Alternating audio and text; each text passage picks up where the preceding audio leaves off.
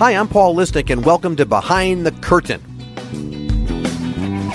Breathe easy.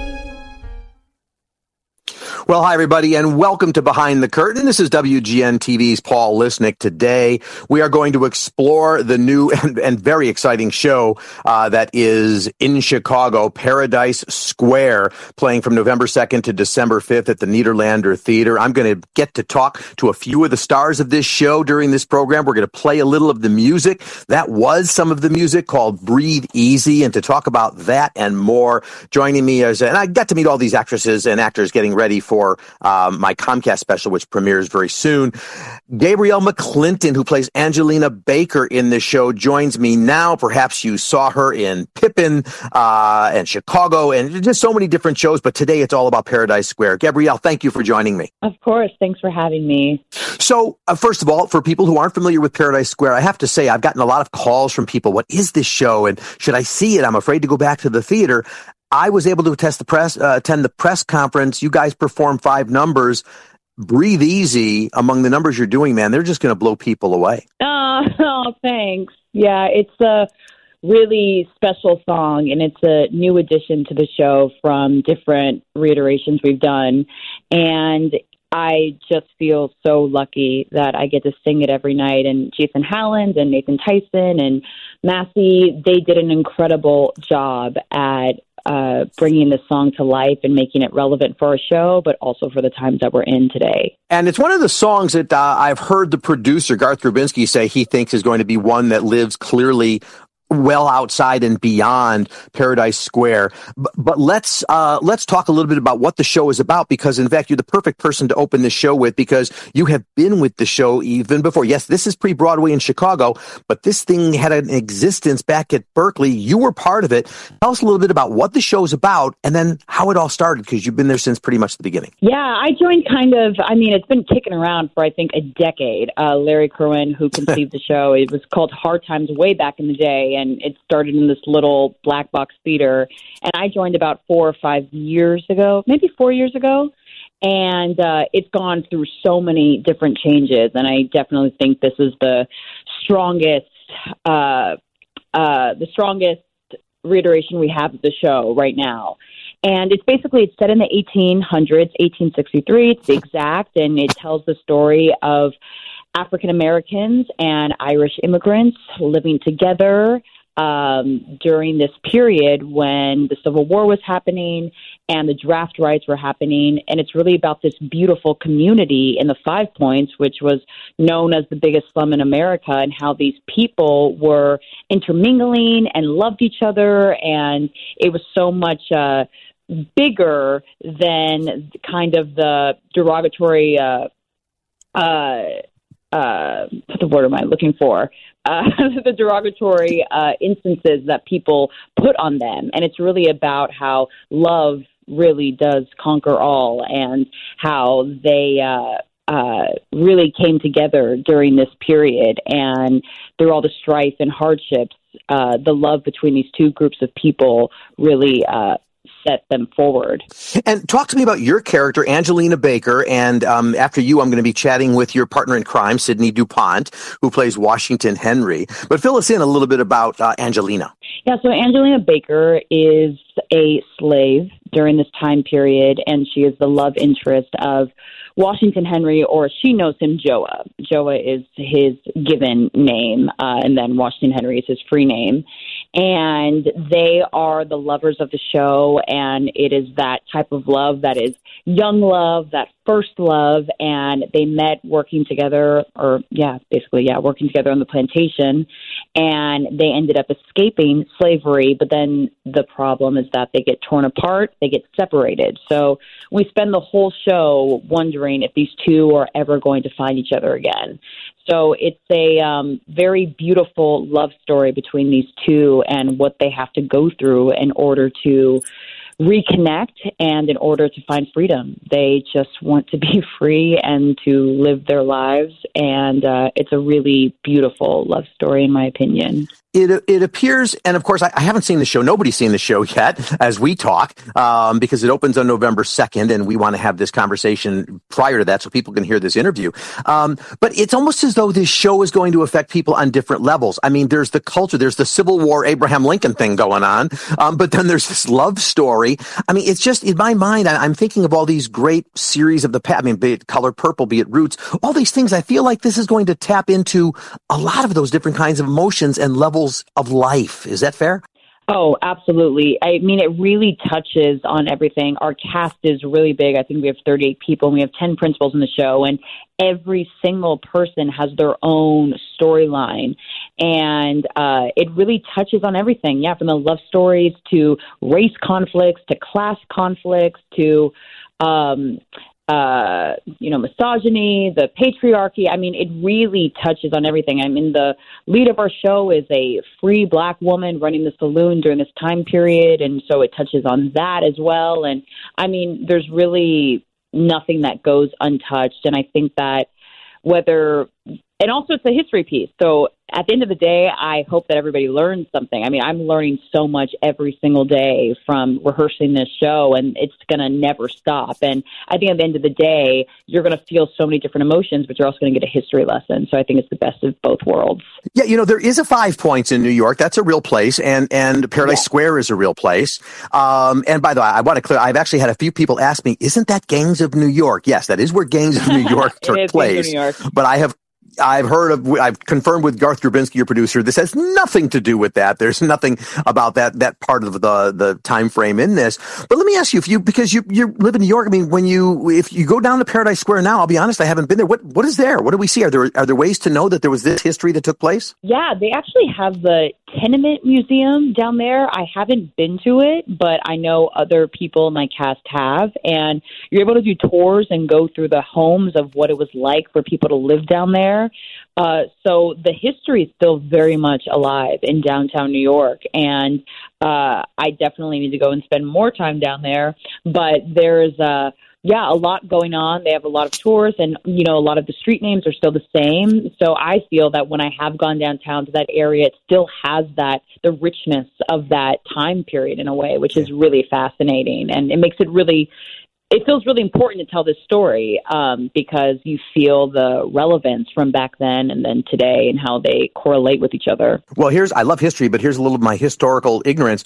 Is Angelina Baker a real character or based on perhaps a montage of different characters of real people? Yeah, she is not a real person. Not a real person. In my mind, she is a real person, but she is not a real oh, person. Yeah. Um, and yeah, and I mean, but I, you know, I truly believe, you know, she's based off of all of the stories and all of the incredible women that I've read about who were slaves during this period. I mean, it's uh, easy for me to just tap into my ancestry and, you know, the slaves from my family of generation generations. I feel that she is um, living in all of these different people from my life and uh, mm-hmm. other Black people's lives. So I'm going to bring Sidney, your love interest, into the interview. Just know that my love for Joe is different from my love for Sidney. I love that. Gabrielle McClinton, break a leg, break a leg night after night as Angelina Baker uh, in this show. You're going to be fabulous. I can't wait to see you. Good to see you. And here's Thank a little musical introduction as we get ready. You got it to talk to Sidney DuPont.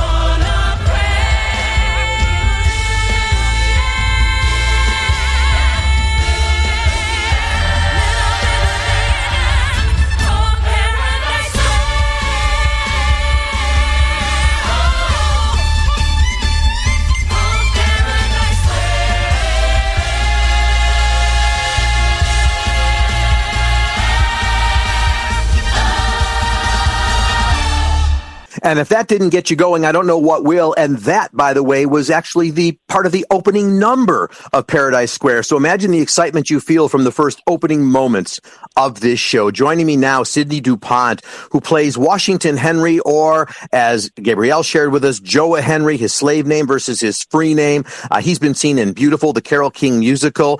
Sidney, good to talk to you. And by the way, you catching Beautiful while it's in town? Yeah, hi, how's it going? Uh, yeah, I'm going to try to. I have a bunch of friends from the Broadway cast and from the national tour uh, who I've met over the last like four years and working with the show. So I'm I'm I'm spending some time with them, and we're trying to catch lunch and and also be COVID friendly and safe. So uh, it's been it's been an interesting journey, but good, good, good all around. Well, very good. And you and I, of course, talked as we got ready for my Comcast special, which premieres very shortly, where you and Gabrielle and I had had our conversation. Talk to me about the role of. I, I called you Washington Henry, and she said yes, and Joe is his slave name. So I think we need some clarification on on how that worked back in that time and what your character's name or names were. Yeah, so uh, Joa, uh, you know, I, I well, we we should start with the simple fact that um, it wasn't always um, given that the enslaved person would be named by the master or um, you know on the plantation, or if they would be actually named by their mother and or father. Usually their mother, if their father wasn't you know able to be a part of the picture. Um, and so in my backstory, uh, he was actually named from his mother. Um, his mother actually named him. So Joa actually has um, a bit of connection to his name, and and and uh, there's a there's a, a a respect and dignity that he has with with his name. However, in order to kind of pass um, in New York City once he arrives, you know, to New York City and to freedom, um, you know, he had to uh, essentially go undercover um, because back then uh, anyone, any you know white person could take a black person, whether or not they're free or not, and take them to the sheriff's office and um, and essentially get money for uh, for bringing them there. And even if they was found out that they were actually indeed free, um, they still got money. So people actually had businesses and hustles to bring in free and potentially enslaved black people, um, formerly enslaved black people, to these uh, sheriff offices so that they could make some money. Um, so it was a really uh, difficult and, and shady time. So I think Washington Henry is definitely his 007, you know, undercover alien. It sounds to me like it sounds to me like you just put your message out to the 007 team. They're looking for a new 007. It could be you. Listen, all I'm saying is I'm available right after this. So Gabrielle gave us the, the, the premise of the show and, and kind of the thing, but let me take you to another part of this show because where the tension begins to build in 1863 when this takes place is Nick uh, Nixon, jeez, uh, is that um, Lincoln institutes uh, the yeah, wouldn't that have been interesting? Uh, Lincoln institutes a draft but not everybody could go to the draft. And, and by the way, at the uh, when our interview is done, I'm going to play a little bit of a song called "I I Want to Be a Soldier." I would be a soldier, um, and and you, uh, you can help us set this up. Talk about that tension in this show of the draft comes, but these Irish folks and these African American folks living in the same place, but not everybody gets to go to war or is expected to go to war. Yeah. So what what what happens is essentially the at the beginning of the show there is a real desire from the Irish community as well as the German, the Polish, and and a lot of the community, uh, immigrant community, to prove themselves as, as American, and so that allows them to go to um, join the war. Now, this is all voluntary, right? This is a lot um, voluntary, and, uh, and there were a few um, Irish and and other immigrants who did know that they were that there was some kind of um, atrocities happen, happening um, with slavery in the South, especially in our show where there's you know um, interracial couples, and so there was you know an invested interest in it. Now the shift happens when um, Lincoln, like you said, um, initiates this draft, and this draft makes it really really difficult for for people to um, to understand what's going on and, and really have an invested interest in it because now you're being forced to go. Um, and if you don't go, you can be arrested or, or worse. So, um, and then they add another uh, piece on top of it where they say if you have $300, which is a year's wage back then, um, or about a year's wage, then you are you don't have to serve. And so then it really shifts from, you know, uh, to a class issue, right? And for a lot of poor people who are poor Irish um, immigrants who are generally put on the front of the line, um, you know, I think in the show we they say cannon fodder, you know, used as like the the the, the front of the line uh, for danger. And so when that happened, they really, really were opposed to it. Now the black um, you know free uh, and free people or you know formerly enslaved black people in New York City, they obviously have an invested interest in it, right? Because they have family members in the South, etc. Um, and so for them, they're saying I would fight if I could. However, back then they're they're not even a full person. They're deemed you know three fifths of a person, so they're not allowed to hold weapons at all. Um, so that was the reason why they weren't allowed to join uh, the draft. However, in Michigan, I believe either Michigan or Massachusetts, they began um, allowing certain black uh, black soldiers or black you know free people to join a militia. But again, back then, getting from New York to Massachusetts or Michigan meant going over mountains. So it was a really arduous kind of thing. And obviously, we know sooner or later Abraham Lincoln allowed for you know black people to um, join the join the army. And honestly, that was the thing that kind of saved the war, um, the civil civil war, and leaned it to where we are today. You know, the, all the the shows that Garth Drabinsky and he was on our he was on my show last week, and so he's he's responsible for Kiss of the Spider Woman and and uh, the latest of Showboats and and um, uh, Ragtime, which is one of my favorites. He he gets these shows with with anthems, with power, with with incredible mm-hmm. staging, mm-hmm. and it's just sort of amazing. Uh, talk to me a little bit about how this show got. You're being directed by one of the greats as well, Moises Kaufman. Talk to me about that experience of how you got ready, because there has to be tension between you and and you know other cast members during the show. How was all that built during rehearsal time? Yeah, so I have been a part of this process for about almost five years now.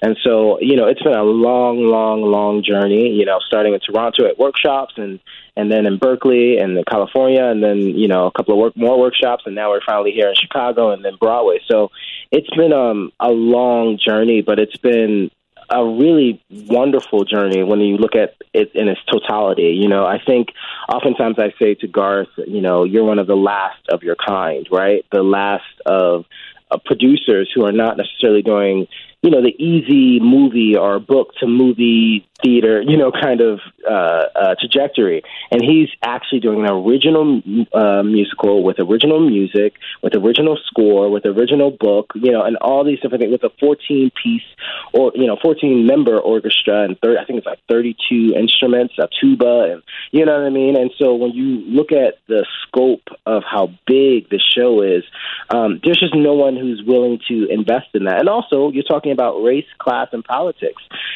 you know. And so to talk about all those things in such a you know magnificent way, and it's done so well with that kind of nuance and specificity. It's really exciting. I'm so excited for the audiences to to really see what what has come you know come together, especially with Moises Kaufman and Bill T. Jones, and again Jason Howland and his music.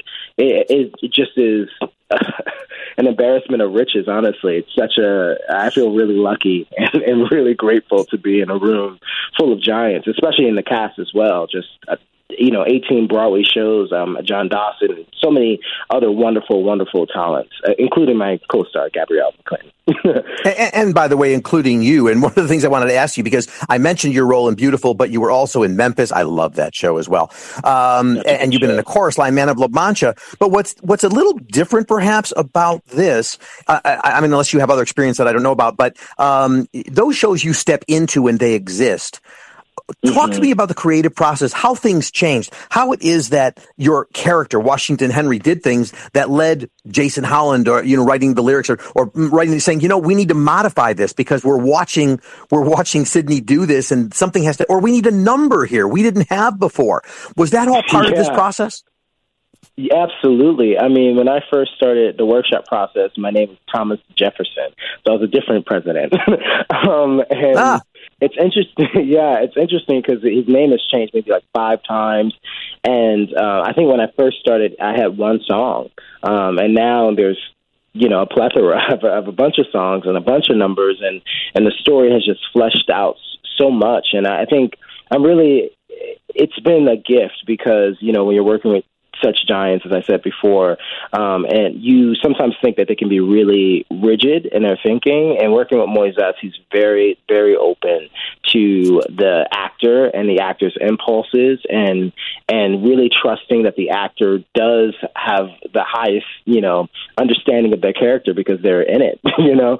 Um, and so he really trusts us, and that is in itself is a gift. And then with Jason, uh, you know, he over the course, you know, we did beautiful together, so he actually was the catalyst for why I was being called in. I was in Australia at the time during Beautiful, and um, he I got a I got a you know email saying you know are you interested in this? And then I did a little Skype um, audition, and then the rest is history.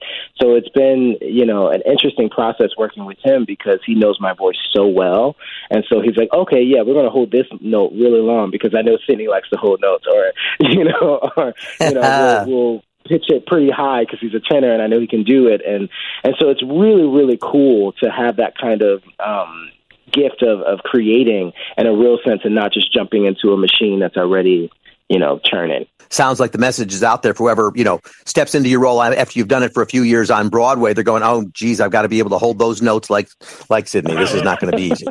Uh, let me also yeah. the other thing I think is really fascinating. I mean, Garth bought the rights to this show back in 2013, and it's been around for several years over at Berkeley and whatever. So when but when people go in to see it who haven't done any homework and they just sit down to Paradise Square, they're going to, I think, but you correct me if I'm wrong. I think they're going to start thinking about um, George Floyd, all the things that have been going on in these last oh, yeah. period of years, and think that this show got created because of that. Mm-hmm. Yeah, no, I, I think it's so interesting because history does have a habit of repeating itself, right? And so, oftentimes with this show, um, we without without knowing it, you know, for years and years and years, we've been kind of foretelling the future in a lot of ways um, by re- by reliving the past, and that's why I think it's so important that we do have more shows and also just more uh, depictions of history, right?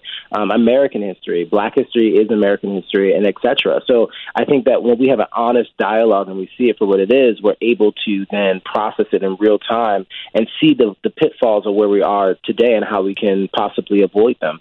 I think at the end of the day, what this show does really well is that it's never low hanging fruit. Like it's not on the nose. You're not going to be like, oh, that's George. Oh, that's that. You know, you won't necessarily think that. But what happens is you'll go home and then you'll start processing and you'll be like, oh, wait, that's, oh, is that me? Am I that? You know, and I think it really, like Cabaret and so many wonderful, or even Chicago, really, um, they do this so well when they put a mirror up, you know, to the audience and they say, hey, look at yourself. You may not think you know that you're this that you're this person or you're that person but you can really in an honest way connect to so many different characters and therefore question your own motives and be torn between wait who do i want to support? Who actually is deserving of my support? And whether or not is that justified? And, and, and where does it go astray so i think i think the power in our show is its complication and its nuance and I think audiences are going to definitely have conversations after that I hope lead to um, a better understanding of where we're at today and how best to move forward. Well, in fact, that leads me to want to ask you when people are leaving, you know, ordinarily, uh, I mean, Chicago is very fortunate. We do get a lot of pre Broadway shows. This is one of them, but usually I have seen the show several times before I'd ever even be doing a, uh, doing this. But of course, nobody has seen the show yet. So when you yeah. walk out of a lot of shows, you walk out of Kinky Boots that was just playing here. I had that cast on a few weeks ago. You're singing that mm-hmm. great song at the end. You can change the world when you change your mind, right? There's so many songs you walk mm-hmm. out and you're happy or Hamilton, you're smiling, whatever when we're walking out of the uh, up the aisle from Paradise Square, uh, probably other than talking about where we're going to eat, um, what, what are people thinking? What are they saying to each other? Well, the first thing they're saying, for sure, I can tell you what my parents thought in Berkeley. Although this is a much different show than Berkeley, um, it's you will be talking about the dancing first and foremost. I think that will be on your mind. You're going to want to come on stage and dance with us. That is hundred percent sure. Um, and do, do we get to do that? By the way, I I got to do that. Can we do that? I did that in hair. Can I do that with you here? No, you're probably not. we have, we're not going to have stairs for you to just walk up on stage. But I feel like with this theater, although it's huge like that, I think it, the, the the set and the sh- and the dancers and the show, it just makes you feel like you're on stage with us. So even though you may not be actually on stage, you'll feel like it. And I think also too, you'll be humming a lot of music. A lot of the the, the music is just so grand and and uh, powerful. Um, and so I think at the end of the day, when you leave the theater, I think you'll be um, humming some tunes. You'll be wanting to dance a little bit. And honestly, I think you'll leave with a smile on your face and feel a bit of hope. I think at the end of our, of our show, um, oftentimes, you know, you, you think, oh, it's going to be so rough and sad, but it's really not. It really is so hopeful, and um, and and it finds a joy and a light in the midst of darkness that is so powerful and, po- and, and poignant. And I think at the end of the day, people will will leave the theater feeling touched and feeling moved, which is the purpose of theater to move people, to have them feel and escape, you know. And I think I think what'll be powerful about this show is that you will be able to escape, and then later on you'll be able to reflect. And I think that'll be that'll be good. Well, it goes back to my kind of that George Floyd era question. Will we also go mm-hmm. out sort of talking about what's going on in this world? What do we need to do? In other words, will we use this message from the 1860s and be able to say, we need to do something about this now, 2021, 2022? Yeah, I think yeah, I think that what we realize is that, you know, ultimately there is without giving any anything away about the show, but I think ultimately when you see these certain archetypes, there's just there, there nothing has changed. You know, I think Chicago actually says this in 50 years or so it's going to change. You know, and as a sarcasm because it's it's so true. And then you can say from 1863 to 2021, nothing. humanity tends to have a, a way of staying pretty much the same, especially especially when we don't um, uh, pay homage to our uh, to our history and our ancestors and the people who came before us. Um, and when we look at what they did right and what they did wrong, and um, even even in, even when you feel as though in the moment they may have been justified, there still is um, there is a, a clarity that you get in hindsight. And so I hope I hope that when people leave this theater, we, we they do look at these moments and they think, oh wow, I didn't realize that I was actually attributing a lot of these um, these problems in my in my daily life in my in my everyday, you know, just going down the street and things that I think, and um, and I think that this show actually you know, acts as a pen to pop that balloon. Um, so that way you can really kind of open your eyes and see, oh, wow, I've really missed something. And I think musical theater has a wonderful way of doing that and a genuine way to touch people and change minds in a way that, that doesn't feel um, intrusive, but feels like a true understanding that begins to form. And, and, and finally, I have to ask you at the end of your bio in, in, in the program. I'm assuming this will be the program people will get to read. So let, let me clear it up with you now. You, you, you, of course, thank your family and friends, everybody who inspires you. But then it ends with a, a quote. And I don't know if this is your philosophy or, or, or, whether it's a line from the show or maybe it's both. Mm-hmm. But what you have in your bio, it says, Who am I? I am the conclusion of my ancestors' story and I am the prologue to my descendants' wildest dreams. Can you, that really struck me and I didn't get to ask you about it when I was with you last. So talk to me about that. Yeah. Um, so for me, uh, this role has been uh, complicated um, because I, I remember getting the call for it, and just like you know, he's an enslaved person, and I, I remember you know Black Panther it just came out, and so I was a little um uneasy about playing a you know a formerly you know enslaved person, and I thought ah I don't know oof you know and so I came into it skeptical. And what I realized um, shortly going through this process, working with Marcus Gardley and uh, the book writer, as well as Christina Anderson, our new book writer, who's just brilliant, um, is that there is it is important. It's just as important as when we're talking about, you know, Holocaust survivors and talking about so many other um, oppressed people who have went through really traumatic um, situations. It's just as important for Black people to also speak about these things because, again, that's the only way we can track the the through line to where we are today. And what I also look at is also through those ancestors and through those those people who came before me, they were giants and they were more than anything survivors. You know, after all the adversity, I mean, and that seems like not even the correct word, you know, the tragedy that they really went through on a daily basis and the things that they had to swallow and sacrifice um, through it, it inspires me, and it inspires me because today in 2021, I truly believe that I am um, carrying that torch in a way that I hope that my children and um, and the future generation of, of my people um, that they continue to to strive and become dreamers, um, not just dreamers, sorry, but dream.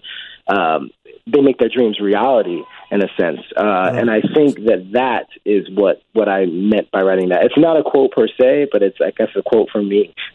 um, and I Okay. hope that it, uh, it inspires people. Well, it, it's thought provoking, it's hopeful, and tells us a lot, I think, about the great actor Sidney DuPont, who I will see as Washington Henry or Joa, or both, um, at the opening night of Paradise Square. And uh, by the way, Gabrielle uh, talked about the love for her character uh, and your character, Angelina, in Washington. Uh, although she said off screen, it's a little, or off stage, it's a little different, but I can understand that. But um, I'm looking forward to seeing seeing both of you in the show and break a leg every night, Sidney. It's just been a pleasure to talk to you again. Thank you. Thank you so much. It's always a pleasure. I hope to talk to you soon.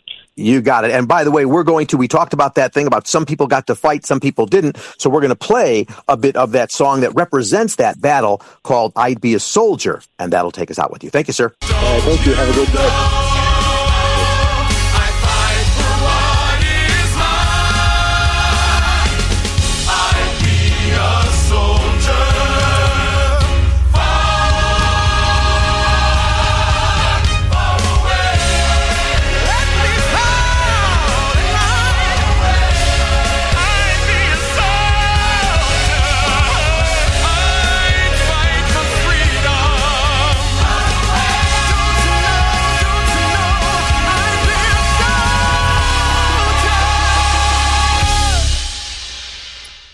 And joining me now after that wonderful song, I'd Be a Soldier, AJ Shively, who plays the character. Oh, I got to say the name right. Owen, is it, is it Dignan or say your last name, character name for me, AJ? Well, so it's uh, it it depends where you are in Ireland. If you're on the west coast, it's Dignan. If you're on the east coast, it's Dignan. So it could go either way, but I say Dignan. then that's what we'll do. Um, you, of course, have appeared on Broadway in, in Bright Star, La Cage aux Folles. You, you've toured, toured around. Actually, you're also in Hunters. We'll talk about Al Pacino another time. That's a conversation. But um, Yeah. let me, but let me ask you about this character of Owen. Talk about who he is, how he fits in. One of your uh, co-stars has given us a little bit of the plot in general, but how does Owen fit in? He's the Irish side of this equation. Exactly. Yeah. So he is a, a fresh off the boat Irish immigrant. Um, he's he's uh, fleeing from the potato famine, the Great Hunger over in Ireland. Uh, his passage was paid for. He had an aunt and uncle come to New York uh, and save up for five to ten years to be able to afford his passage, and so he's come to America, the land of opportunity, to hopefully be able to provide for the family left back in Ireland. And so, uh, you know, we were fortunate enough, nobody's seen this show yet here in Chicago. That's going to happen soon, starting November 2nd and through December 5th. But we were fortunate enough to have at a press conference, you guys performed a bunch of numbers. And, and one topic I saved for my conversation with you was dance. Now, your, your, your co-star Sidney mentioned dance, but I, I didn't pursue it because I wanted to, because your dance and the work you do in the show is unbelievable. And you worked with the incredible legend Bill T. Jones. Can you talk about the power of dance in this show and and learning all that tough stuff? Oh man, yeah, yeah. Well, there's lots of dance in the show, and it is. It's not. It's superfluous. It's not. It's. It's actually true to history. We're we're we're in the melting pot in New York City. This is the birth of American culture, and when language doesn't quite do it, or the culture doesn't quite mesh, it's music, it's dance that these communities use to communicate with each other. This is the birthplace of of tap dancing, right? The amalgamation of all these different styles from Europe and the South and Africa, kind of blending together to become a true American, an original, the first original American pop music, the first original American entertainment. It's uh, American culture is being born in this time and place. So we have an incredible choreography team, as you said, Bill T. Jones, and then uh, also Hammerstep, who have provided Irish specific Irish dance choreography um, to kind of just blend. It's really it's like rhythm. It's rhythm. It's music, and it's I don't know. You communicate physically when you can't communicate with words. Um, Mm. Bill is, I think, literally like a MacArthur genius or something. Don't quote me on that, but he is just unbelievable to work with. He has an extremely high standard, and he believes you can reach it. Um, I am not a dancer dancer. It's, like it's shocking to me what I'm doing in this show. I've been uh, working really, really hard, um, but I never considered myself a dancer because I didn't grow up doing it. And uh, you know, Bill believed what I was capable of, and and helped push. And and uh, Jason Oremus and uh, Garrett Coleman from Hammerstep, they both, all, all three of them, provided so much support. It's all everything is based in the the the dramatic moments, like the emotions that the characters are feeling. Bill wants your body to speak in your own language. You know, he doesn't set a movement and say, do this. He says, this is the feel, this is the shape we need. We need something high, we need something big, and you truly collaborate together. Um, it's yeah. So let me let me ask you since since you're not since you don't see yourself as the as the dancer's dancer and all of that, what is it you think that that that, that um, Garth, everybody in casting, that they looked at AJ and said, "That's our Owen Duignan." What is it about your character, your your being? Well, I think you know the the I was cast for a workshop in 2018, so I've been involved in the project a long time, um, which is how I've been able. You know, I've had the time to actually train. You know, I've had years to become a dancer, right?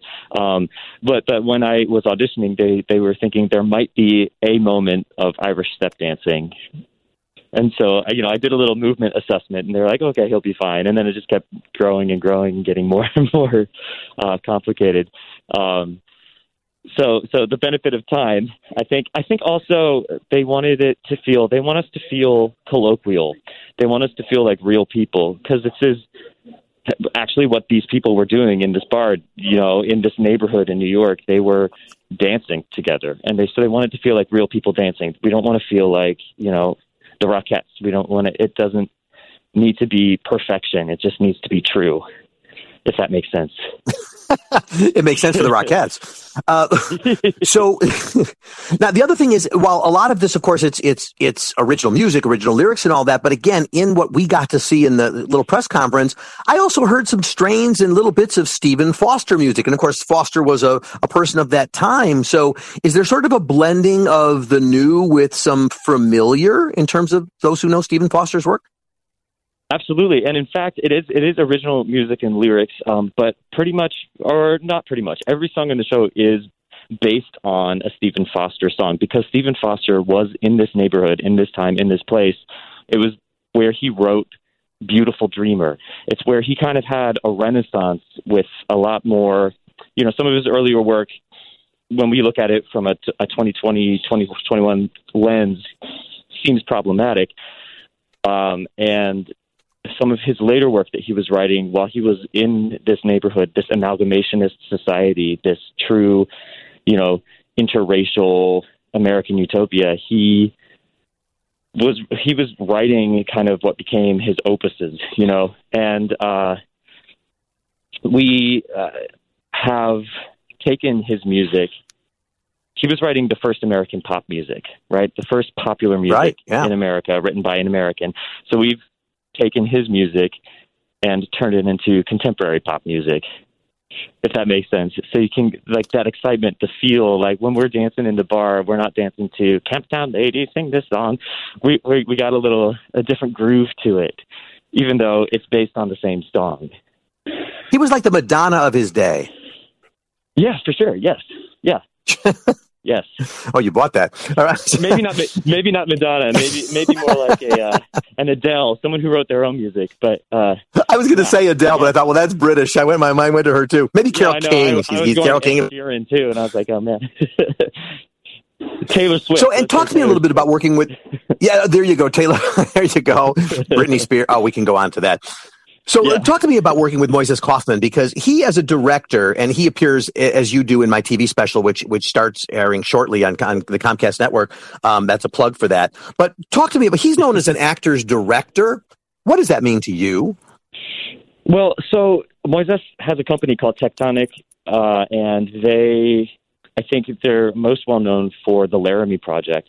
but they he created this whole approach to creating theater called devising, and it's it's a really collaborative um, kind of experience. You you he has impeccable taste in people. The the people in these rehearsal rooms are just to a T some of the, the smartest, most hardworking, most talented people I've ever met.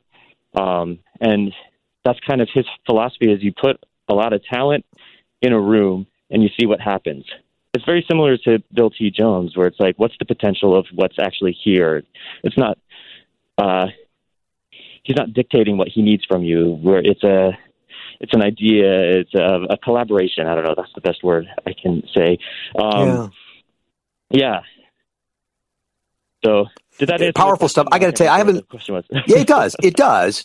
And I'll run it by Moises and see if he agrees. But um, it- I haven't been as excited about an opening of a show really since Hamilton. And this is actually even better than that because Hamilton, of course, was already in New York. So we know what we were getting here. Chicago, as I mentioned earlier in the show, the I'm getting calls from people who are, you know, they're, you know, do I go back to theater? Am I ready? Am I, you know, they they know it's safe at, at Broadway in Chicago, but um, is this the show to see? And of course, my uh, it just unquestionably the answer is yes. Just the pieces I've seen of it, um, I can't wait for opening night. And I'm and I'm guessing AJ for you too. Of all the shows you've done, and you've done many, even Hunters with Al Pacino, but you've um, this has to be a, the, a different kind of power and opening for you. Um, you have to be just as excited as can be. Oh yeah, we had our first. Uh, uh, we had our sitzprobe on Monday. So the sitzprobe is the first time you hear the full orchestra. Um, Mm. and we have a cast of 38 actors. It's the biggest cast I've ever been in in my professional career. We have an orchestra of 14 musicians, the biggest orchestra I've ever had in my career. They're all playing multiple instruments. We got to have like 40, 50 different instruments being played um, live, right? And to feel that energy in the room, just all of these people collaborating together, and and uh, I don't know, there's something about being in person. It's uh, it's almost religious, and I can't wait for that final ingredient of the audience to be there, sharing energy with us. It's going to be very, very exciting and very cathartic. I think after so long, uh, so far apart. It's going to be a heck of an opening. AJ, whose character Owen Duignan uh, is is going to be clearly one of the highlights of the show. I just know that it is. Uh, I wish uh, wish you to break a leg every night of the show. People people can by the way, by the way get tickets for uh, Paradise Square and all the Broadway in Chicago shows at BroadwayInChicago.com. Don't wait. This is only here from November second till December fifth, and it's going because and it's the same cast, right? You're going to Broadway, AJ. Yep. Yes. Yeah, we are. So yeah, February. I think Yeah. I think uh, February twenty second or so. You open 2022, Broadway. yeah. So Yep. Yeah, there ain't going to be no extensions here, and you'll be re- you'll regret if you haven't seen it. AJ, I look forward to seeing you on opening night. Break a leg. This is going to be an amazing show, and we're going to go out. You know, usually it's the last song of a show that that you know gets everybody pumped up. This show got me pumped up even from the opening. So we're going to close this show oh, Yeah. with a little bit of the opening number. AJ, always good to talk to you, and I will hopefully see you on opening night. Thank you, my friend. See you then. Bye.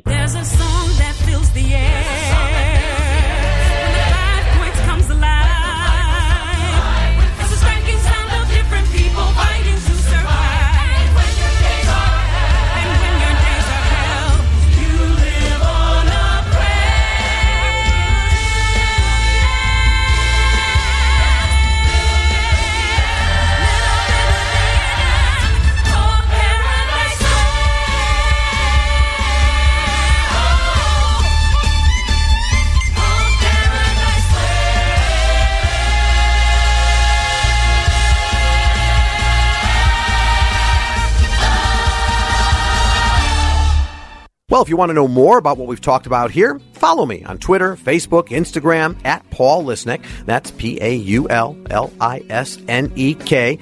And I'd love to hear your comments or topic suggestions for future podcasts. You can also go to my website, paullisnek.tv. And hey, don't forget to hit subscribe on WGN Plus and iTunes and tune in each week to hear more insider scoop coming to you from behind the curtain.